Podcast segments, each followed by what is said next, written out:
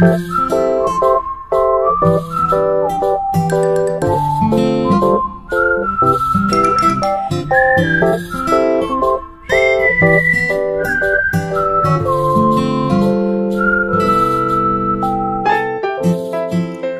大家好，我是李黎，我是超有纸才女，哈哈。我是塞塞，欢迎回到林安泰诊所。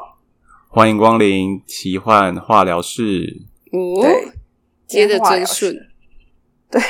没错，那想要在今天的故事开始之前呢，想要问两位，就嗯，是关于你们还记得小一的时候刚入学，你们的心情是什么吗？或者是刚开学的场景，你们还记得吗？有点记得哎、就是我记得那时候我还没有制服，但那时候制服是可以在那种啊成衣店。成衣店买的，对，就是白色的衬衫加那个深蓝色的裙子。然后我们那时候其实我们我们那个国小是不用穿裙子的，因为蚊子太多了，所以我们女生是可以不用穿裙子。但我妈就不知道到底要不要穿，然后我妈还是很匆忙的去帮我买了一套，然后让我穿去。好，那就是我第一天穿裙子。后来我们就全部改成，就是因为大家都穿裤子嘛，深蓝色的裤子，然后就嗯就再也没有变了。所以第一天，然后还妈妈载你去，然后就很新鲜啦，你就都没有看过其他的人，觉得很有趣，这样子而已。但是，那哈哈呢？对，没什么印象了，就这样。好，我我好像就我妈把我翘课没有，那是后来，哦 好像就我妈把我载去之后，然后因为我妈工作就是比较忙嘛，然后呃就很早就去，然后就在那边等。然后我印象比较深刻的是我这边笑同学的名字，因为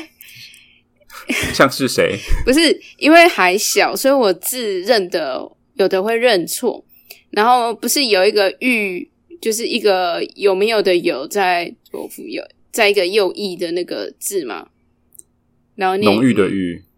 对对对，念玉。然后那时候不认得这个字，然后我一直把它看成都是什么东西的那个都，都是你的那个都。然后就想说，怎么会有人叫什么什么都啊？很奇怪，然后什么都什么就很很怪，然后一直在结果是自己无知。对 我一直在笑同学的名字，然后想怎么会有人叫这个名字，也太奇怪了吧？然后又都是可爱的小女生，我就想说，到底发生什么事情？父母为什么会这样取名字？对，这就是我开学第一天的印象。那你们记得开学第一天就是会是不是很蛮多？总是会有人就是在校门口哭，或者是进教室就哭，因为就是跟爸妈分离这件事情。我记得那个，啊，不是第一天，可是我一直都记得那个那个老大、啊，那个男生哦，那个，等下名字把他逼掉了。嗯，就我们 放弃，直接把直接把名字逼掉。就是反正我们我们三个，哎、我们三个第一年级的时候都同班，对不对？对，对，对，然后反正我们国小反正也蛮小的，然后就是有一个同年级的男生，然后他后来就是都是很像班上的老大，或者是全校的老大，感觉会混黑道的那一种人的。然后他小一、小二的时候语成，谶，不要那边，我在努力去识别化，好不好？去世，去世别化。鸡鸡剁掉。好，反正就是我们去在开那个招会的时候，然后就会常常看到他阿嬷，然后硬拉着他来学校，然后他就一直在那边哭着、呃我不爱来胸口了，我不爱了。很长，超多次的，我印象超深刻。然后没想到他后来会是那种，你知道凶凶，然后看起来很狠，然后大家都会怕的那种人。对，但我没什么印象没错啊。老实讲，我我有印象就是听你们讲讲这种故事，但是我其实没看过本人就是大哭大闹的样子。哦，真的哦、对，我想说，都已经小一、小二了，谁还那么可怜？好了，就是可能刚小一刚入学的时候，一定会有人就是会有那种分离焦虑症啊，可能你可能在家里待久了，很舍不得爸爸妈妈，要来学校就觉得很反抗之类的。那今天呢，要讲的这个故事的主角叫做 Ruby Bridges，那他是在西元的一九五四年在美国的密西西比州出生，那他是家里的老大。那他下面还有四个弟弟妹妹。那他和爸爸妈妈呢，一家七口，就是一个黑人家庭，嗯，就是在一起生活。那可能也是因为他是，反正他就是因为他是老大的关系，所以他就负起了照顾弟妹的责任。那她其实就是一个很好动啊，然后很喜欢爬树、跳跳绳的一个活泼的小女孩，跟普通小女孩没有什么不一样。那在她出生前的三个月，就是美国刚通过一个法案，就是关于一个小女孩叫做 Brown，那她是一个黑人嘛，嗯但是因为家里附近的白人小学她进不去，因为当时会有种族的这个隔离但平等的这个原则，嗯，所以他只能去一个走路需要好几个小时的黑人小学去接受教育。嗯嗯嗯。嗯，所以当时美国总统呢，就因为这件事情，然后就判决说，种族的这个隔离在本质上是一种不平等，所以就是呃，把这个黑人跟白人的学童不能进入同一所学校这个就读这件事情给了一个否决，嗯。所以终结了这个美国的种族隔离的制度。嗯哼，所以这件事情其实可以讲到说，在以十九世纪的南北战争之后，就是黑奴嘛，那时候黑人都算是奴隶，对，比较嗯，跟白人就是比较不是一个对等的一个状态。嗯嗯嗯，那他们在南北战争之后才得到一些相对上的法律上的自由，但是其实社会上的歧视还是有非常多的，嗯。就是可能会有一些所谓的一些民间团体，像是三 K 党，哦，就是有。有没有听过三 K 党吗？有，啊，就是会戴着那种白色头套啊，然后只有露出眼睛那种，嗯。然后他们就是以宗教的名义，然后就是说白人就是被神选中的人，白人至上，对。就是身为白人有一种优越感，然后来对其他的种族动私刑。嗯哼，对，那所以这个事情其实，在南北战争之后，到这个 Brown 的法案通过，大概也有快可能七十年、七八十年的时间。所以，但是这个呃，对于黑人不平等的这些歧视，还是一直在社会上存在的。嗯所以当时这个法案的通过，所以算是在那时候的社会跨了很大的一个进步，这样子。嗯，那因为毕竟当时候其实黑人跟白人不能上同一个小学之外，黑人也不能跟白人搭同一部公车嘛，有听说过吗？哎有，是不能搭同一个公车，还是说黑人要坐后面，然后白人坐前面啊？就是白人要先上之类的，嗯嗯或者就是反正就是要有一个隔区隔开来，可能嗯不能接触到的感觉。嗯嗯嗯嗯所以在教育上，其实说黑人，呃，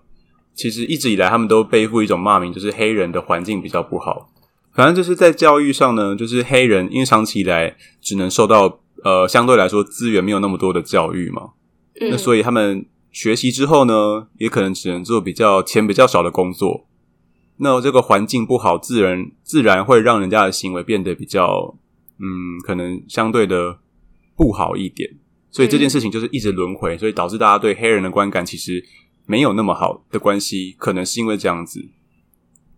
对，所以当时候呢，呃，Ruby 四岁的时候就跟家人一起搬到了纽奥良去，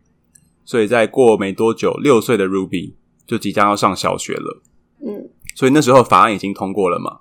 所以当时候有一个协会叫做美国全国有色人种协会，他们在推广，就是说哦，希望有黑人小孩可以进去白人的学校就读看看，所以他们就希望说 Ruby 可以到纽奥良的白人小学接受教育，但其实他爸爸就是觉得。嗯，很担心，很迟疑，因为毕竟社会上的歧视还是存在。但是他妈妈觉得说，OK 啊，去读啊，他觉得 Ruby 去上学是代表了黑人也能够跟白人平起平坐，嗯，所以他就是坚持要让 Ruby 去受教育，因为毕竟他爸妈也其实也是在这种种族的隔离之下这样长大的。那要进入白人小学的时候呢，就是之前就是必须要通过他们学校的测试，就是很像笔试，嗯。所以因为基本上那个社会上的歧视还是在，所以白人的小学呢，如果要让黑人来就读的话，这个笔试一定会做的相对来说比较难，就是故意说，哎，我不让你进来，是因为你就是考不上，我才不让你进来，不是说你是黑人我才不让你进来，所以他的嗯笔试都会刻意的做的比较难，嗯，结果呢，Ruby 考过了，哦，所以他们就全家人就觉得哇，很开心，很开心这样子。结果 Ruby 想说，是发生什么事了吗？他以为他是考上大学，嗯 结果就终于等到了就是要上学的那一天。嗯那 Ruby 就穿着妈妈买给她的新的洋装，然后正准备出门，那想着说他会在学校交到什么样的朋友。这时候，就突然有一个敲门的声音在他们家门口，嗯，就打开大门呢，发现说站着四个高壮的白人。嗯，那这些白人就是政府请来的联邦保镖，就是要保护护送 Ruby 上下学。哦，因为他们就知道说，因为他是第一个在那个白人小学就读的黑人，所以他们其实难保怕会出什么事情这样子，所以是为了保护他而请来的保镖。嗯，那当第一天如，嗯，我刚才还以为是就是要来处理他的人呢、就是要要解决他的，没有那么黑，他才六岁，他能干嘛？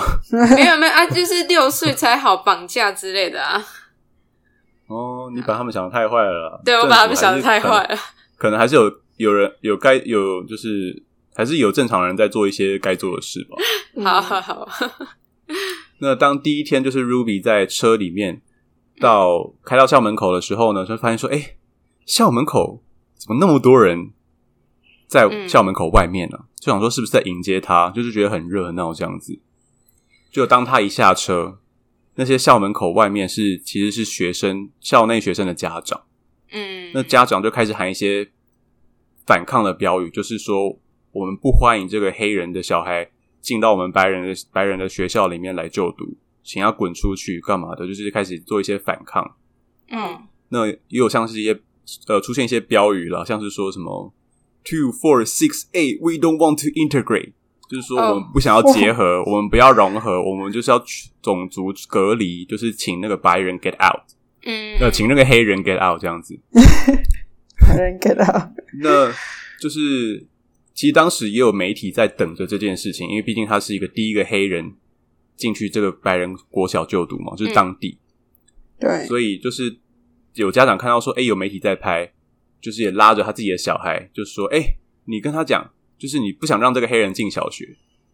然后，可是其实小孩子不知道，就是也不知道到底发生什么事情，嗯。就说我不知道，我不知道，他就开始哭。可就是其实有一些家长，有一些小孩其实是被家长逼着，就是来嗯一起做反抗的动作。嗯然后，因为其实那时候第一天总共有五百多个人在反抗，在校外做反抗。嗯哼，那其实随着时间的拉长，就是最多的最多的时候也有将近一千人在校门口，就是每天这样子。只要 Ruby 有上学的一天，他就是每天都是在校门口这样子做一些抗议的行为。哈，对，那当时候第一天呢，就是因为 Ruby 来学校了，所以就是家长开始发起说，那我们就不要让小孩进去学校上课了。所以第一天其实上课的人只有 Ruby 一个人，哈，没有任何的学生。这么夸张？对那就连学校老师，学校老师也拒嗯绝教导他。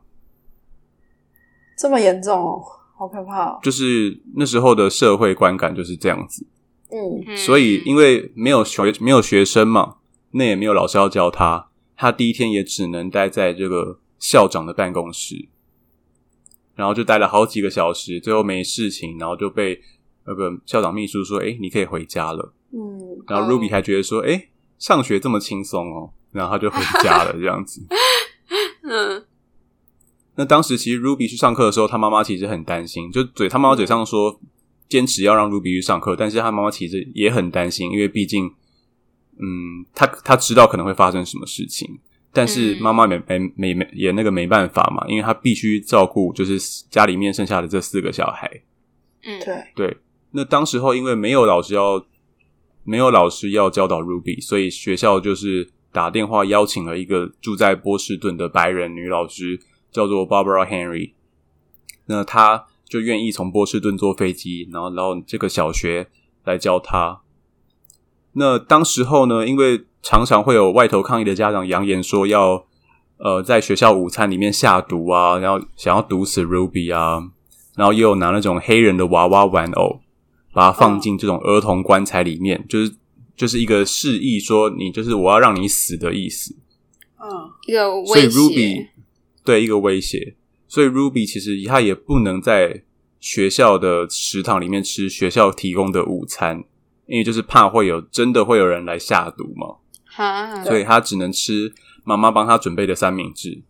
嗯结果有一次呢，他就被发现说，为什么那个教室的那个置物柜都是发臭的三明治，就里面嗯都已经有蟑螂、老鼠了。就老师就问说：“哎、r u b y 你怎么没有吃啊？是不是怕被毒死？” 就 Ruby 就说：“其实他是觉得，只要他自己不吃那些自己带的午餐，他就有机会可以到食堂，这样就可以见到其他的同学。嗯，但其实他不知，道学校里面已经没有其他同学了。”嗯，因为他一直觉得说，哦，他是因为他自己带了午餐，所以他才不能到食堂里面跟大家一起共进午餐。其实不是，嗯是因为就是真的是没有其他同学，加上他会有人身的安全。嗯对，就是听到这边就觉得说他好那个，他说他好纯真，就就觉得很不舍。对，然后嗯，他爸爸那时候其实就他们家人，其实因为女儿去就读这个白人小学，有遭受到一些社会上的一些不公平的对待，像是他爸爸被老板解雇了，哈，那他妈妈常常去的这个杂货店也拒绝卖东西给他，嗯。然后就连他的阿公阿嬷也被赶出了原本住了二十五年的地方，就啊是因为这件事情。哇，所以导致说，你看身边没有，就是身边都很少人支持这一家人，嗯可是这一家人还是很坚持的继续，就是想让女儿，想要让未来的小孩可以受到更好的教育，就是觉得说这是一种，他们也可能没有觉得这是这种荣耀吧，他们只是单纯就是为了说，哦，我想要一个为了小孩，所以一个也给他一个好品质，相对来说品质比较好一点的教育环境。其实也没想那么多，嗯，对那因为那时候没有任何的同学嘛，所以老师呢，这个 Barbara 就是 Ruby 在校唯一的依靠。就是上课的时候呢，他是老师；下课的时候就变成 Ruby 的玩伴。那虽然说没有任何的同学，可是 Ruby 有说过哦，同学就是站在门口，就是站在教室门口的那些保镖。嗯嗯 对，那经过就是每一天每一天，你看 Ruby 上下学都要经过那些抗议的人潮，所以其实有帮他安排了这个心理医生。哇，那有一天，对，就是因为怕他担心说，其实这种又这种你看每天都是有经过这么多人，然后在咒骂他，就算你可能说他可能不懂，但是每天都这样子，然后可能那些嘴脸啊，都是一些比较不好的，甚至就是有刚刚有说到拿黑人娃娃放进棺材这种示意图，你知道吗？嗯就是可能多少会怕他心里有一些创伤，嗯，所以我帮他安排了心理医生这样子。那有一次，就是 Barbara 在校门，在那个教室的窗户看到 Ruby，就是走进校走进校门口的时候，突然停下来，然后不知道说了些什么东西，然后他就、嗯不知道，他就觉得很担心，所以他就跟着心理医生讲。那心理医生就是有问 Ru- Ruby 说：“哎，那这个情况下你是在说了什么？”结果 Ruby 就说：“嗯，他在为那些人祷告，就是为校外抗议的那些人祷告。嗯，因为爸妈说那些人其实不知道自己在做了什么，嗯所以希望他们可以赶快找到方向。嗯他是不是一个天使？嗯，他他的心很善良，对，然后又很坚强。嗯我觉得也是因为他爸妈给他的一些力量，或嗯是嗯支持的人给他一些力量，像是老师也是。嗯对，那在经过这样的日子六个月之后，开始有一些零散的学生回归校园了。就是有一些爸妈用愿意放小孩回去，可能就觉得说，可能抗争了六个月，有一些疲乏，或者是说，可能像是现在疫情的关系，不是爸妈 在家都照顾小孩，照照顾到被踢笑，可能就觉得说，那你还是赶快回去学校好了。嗯的感觉，我也不知道，反正就是开始有学生回归校园。那 Ruby 开始觉得说，哎、终于我有同学了耶！但是因为其他老师还是不愿意教 Ruby，所以 Ruby 也只能给 Barbara 上课，所以他没有，他不能去上其他老师的课，所以等于说那些同学呢没办法在同一个教室跟 Ruby 一起上课，所以他还是一个人坐在那个空荡的教室，跟 Barbara 就是一对一上课这样子。嗯哼，结果 Barbara 就发现这件事情，所以 Barbara 说：“好啊，如果那些小那些老师不想要教 Ruby 的话，那请他们不用教，就是那些 Ruby 以外的小孩也我来教，就是让他们一起上课这样子。”嗯对，那上课的时候，其实小朋友多半也会对 Ruby 感到好奇，因为毕竟是嗯没有接触过，可能爸妈保护的很好，就是或者是说爸妈会有一些说，哎、你不要跟那些黑人小孩玩，但是因为毕竟在学校就是会碰到嘛，就是会感到好奇。可是就是 Ruby 想要跟那些白人小孩玩的时候，那些小孩就会说，我爸妈说不能跟你玩，因为你是黑人。我这边讲黑人，但是他其实是用比较诋毁的那种英文讲，嗯就懂我意思吗？对，所以可能就是比较不好听。可 Ruby 大概知道那个是比较诋毁的意思，所以他其实也感到受伤。嗯你说就是 nigger 之类的对对对对对，之类的，但是对之类的。那之后又再过了半年，嗯，所以学生其实也差不多都回归校园了。那这些所谓的抗议的人潮也差不多已经疲乏了，因为毕竟已经 抗争了一年，每天都在校门口这样子，其实也会累，所以他们其实差不多疲乏。那也发现这段时间其实这种结合的教育，就是种族结合的教育，其实没有什么不同啊，就是跟以前都一样。所以其他小学呢，也就渐渐的开放这个种族融合，也欢迎就是黑人也到白人小学就读这件事情。那之后，Ruby 就一路读到读到了高中毕业，后来到了旅行社工作，也结婚生子，总共好像生了四个小孩。那之后，他也成立了基金会，就是 Ruby Bridges 的 Foundation。那他就是也是为了这个人权呢，跟受教权来持续的做发声。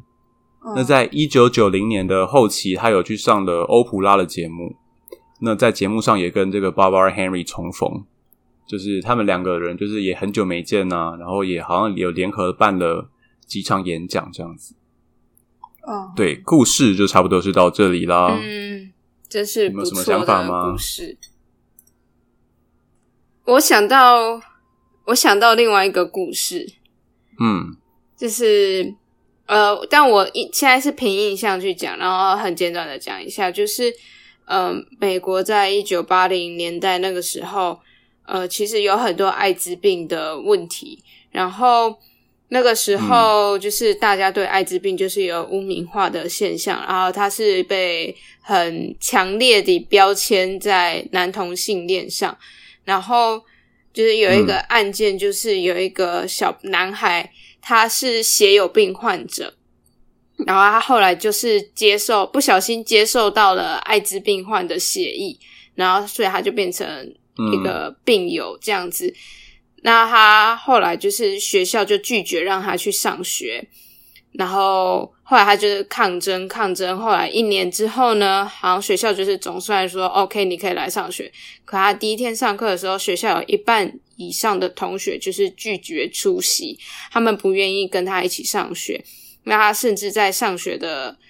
呃过程中呢，后来的上学过程中也是一直受到排挤，然后会有人骂他是同性恋啊什么的。就是嗯他本身是不是同性恋这件事情先撇开不看，但他因为他书写，然后见就是因为这个原因得到了艾滋病，然后大家又把艾滋病跟同性恋就是连接在一起，所以大家才会说他是同性恋。然后他整个求学的过程都过得非常不开心，可是他还是很坚持去上学，就呃后来也一直就是在提倡说艾滋病友的这个人权的部分。那他呃蛮年轻的，我忘记是大学的时候吗？还是高中一毕业，就大概那个年纪，他就因为艾滋病并发的一些相关的病症，然后离开了。啊，嗯，但我我我听的时候，我就会想到说，就是她一那个小女孩一开始就是同学不愿意跟她去上课，一起在同一个教室一样，就是你知道历史是会不传不不断的 repeat，它会一直重复的发生，然后人们应该要从这个过去的经验中去得取教训。但很可惜，就是在这两个事件内，我们看到的可能还是一样的事情在重复地发生，这样子。但我觉得，其实歧视这件事情，嗯，多半是来自于不了解。对。而且，如果你讲说，哎，你歧视哦，可能对方会觉得说，我哪有，可能会很生气。他觉得说他自己这样子是没有错的，或者他根本就不觉得自己有歧视。可能他，可是他的行为已经有涉及到了这这个这些事情，还所以你很难就是去跟他讲说，哎，你歧视。他会觉得说，我又没有恶意，做错。对，他会觉得说我又没有恶意，可是他没有去理解到说他的这个下意识的这个选择就已经是一个恶意了。对啊，对。然后我们现在的人，你说歧视这两个字，他们就会觉得哦，你讲的好严重哦。反弹。对对对对对，它是一个毕竟比较负面的词汇，那大家就会觉得我并没有这样子啊，你为什么要这样子说我？我又不是故意的。然后像是有的。人就会说，就是哦，我对同性恋没有意见啊，他们比较喜欢我就好。他其实也是一个有一点歧视的言语，对啊，你也不想，你也不看你自己长怎样，对 就是各方面来说，就是啊，所以人家是同性恋又干你什么事？又又有什么关系？喜欢谁又又怎样？就是你，你如果今天被一个你不喜欢的，就是。异性喜欢的话，你说不定也是这么反弹啊。那你今天的重点是你不喜欢对方，而不是对方是同性恋吧？就是这有很多逻辑上的问题，然后跟下意识的连结。可是很多人都没有去意识到这一点，他只是想说：“哦，我我原意又不是这样子。”嗯，或者是说 他这这些想法，就是其实刚好讲到说有些。是因为宗教的关系，或者甚至是说，可能是不是受到家长影响，他可能其实本来没有这样的想法，所以对，其实这些东西都可以是很容易被影响的。所以我觉得说，人类的心理层面其实蛮脆弱的，你知道吗？嗯，我最近发生了一件事情，就是呃，你知道有一些女生她很会健身什么的，然后有的是真的练到肌肉线条非常明显的那一种，然后。之前就有一个我还蛮欣赏的，就是不是我的所谓欣赏，不是恋爱的那种状态的欣赏，就是蛮欣赏的一个学弟。然后在聊天的时候，他就说：“哦，好好的一个女生为什么要练成那样子？”然后就想说：“你好好一个人，为什么讲话要这样子讲？” 他就说：“哦，学姐生气了，我我没有什么恶意啦，什么的。”我就想说，可能你刚才说的每一句话都是带着歧视在讲话，啊 你还说你没有恶意？为什么好好的女生不可以练肌肉？好好的女生不可以全身都是肌肉线条？就是你对好好的女生是不是有一个刻板的既定印象？他觉得好好女生只有一个样子，然后他就说：“哦，没有，我只是想说。”女生就是为什么要提那么重的东西？为什么要要就是练肌肉，然后就是重训啊？这样子就是那么重的东西啊？对对对对，他说这些男生可以拿，对，然后想说男生可以拿啊，女生也可以拿，就是他他就是他已经是一个我觉得很这个时代，然后很优秀，然后观念大部分都很。跟我来，对我来说是很 OK 的的人了。可是，就时不时还是会有这类的性别歧视的言语出现，然后就觉得，嗯，这真的是很长的一条路要走诶然后很多人真的没有意识诶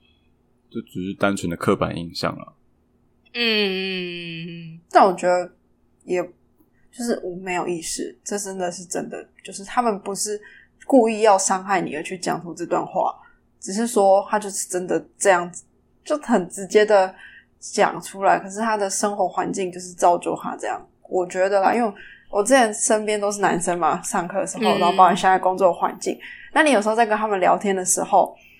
你就你也会知道说，哦，一定会有这种刻板印象的差别，或者说，哎呦，如果 Lily，你看 Lily 多好啊，当女生啊，你看她可以呃给老公养以后这样子。然后我当下也是笑笑的，但我不会，我不会去反驳，也不会去说，哎，你这样有歧视或是干嘛的。但我就是哦，就觉得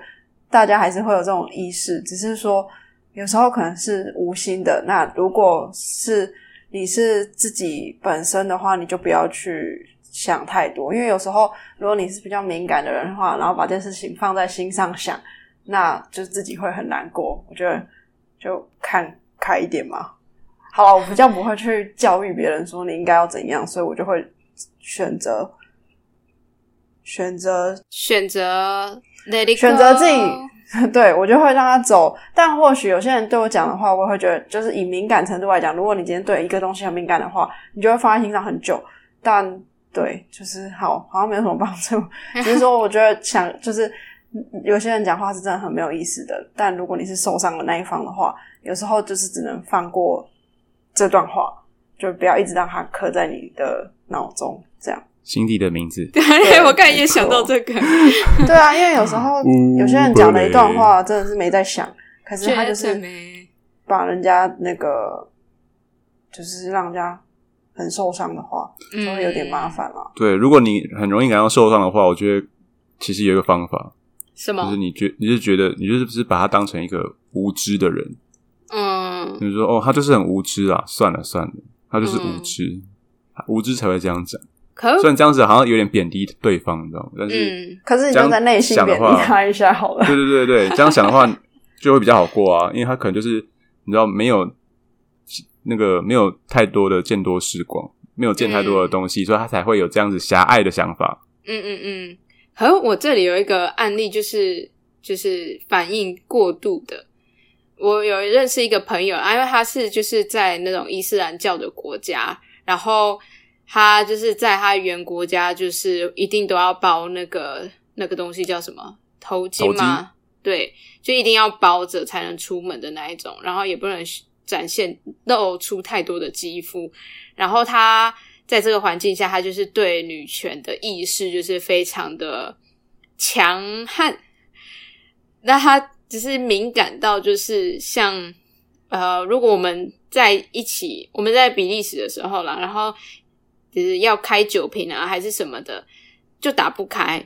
那以生理构造上来说，平均来看，男生的力气是比女生大的。就是单纯以生理构造跟平均状态来说的话，是这样子没错。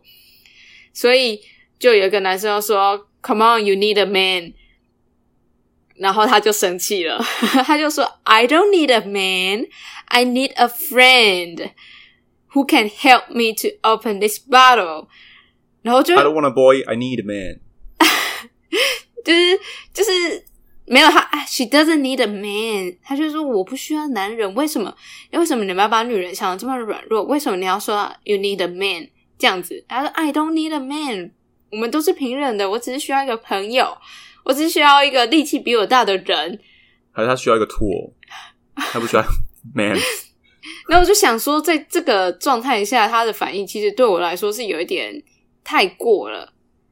就是就像我刚才分析的那样，以生理状态来说，就是平均起来，男生力气就是真的比较大，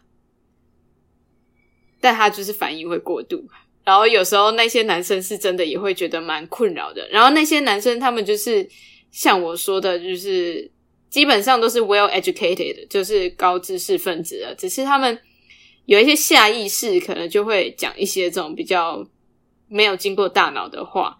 然后你好好的跟他们沟通，他们也是可以理解。但是那个女生就会很生气，然后之后就就他们就会吵架，然后就在旁边很尴尬。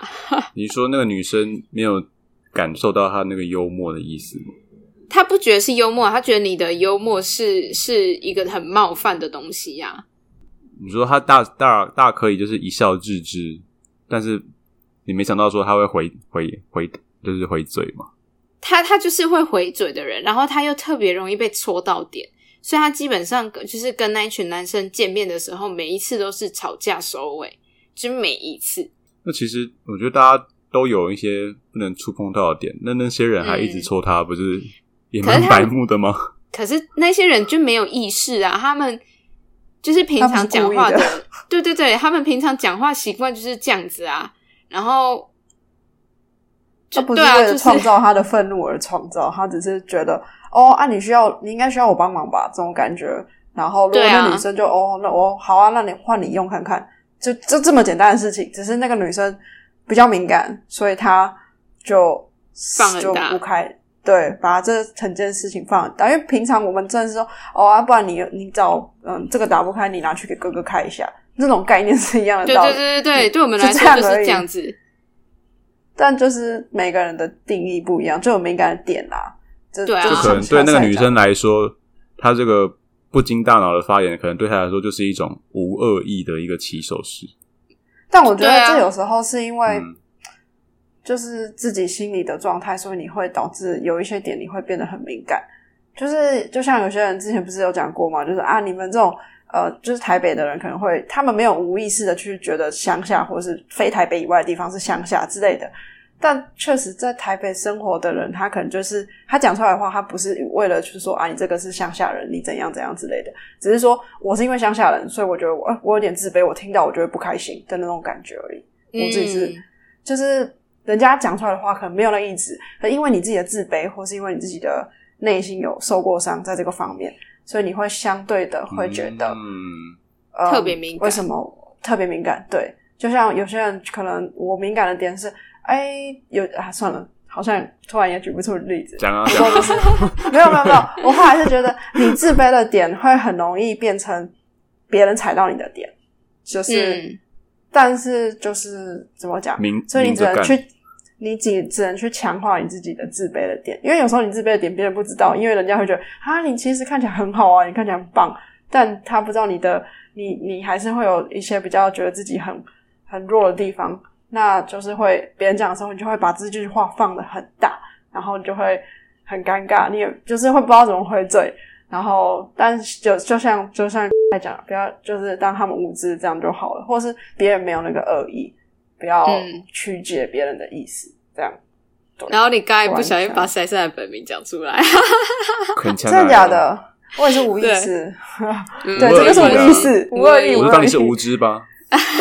这倒不用啊，请把我逼掉就可以了。我我想到，我想到就是这不是真的的事情啊，只是我想到说，就以前可能有一些台北的同学就会说啊，那你为什么不去百货公司买？然后我就会说，云林就没有百货公司啊，有啊，小北百货、烤鸭那不是百货啊，三它是五双百货，金行，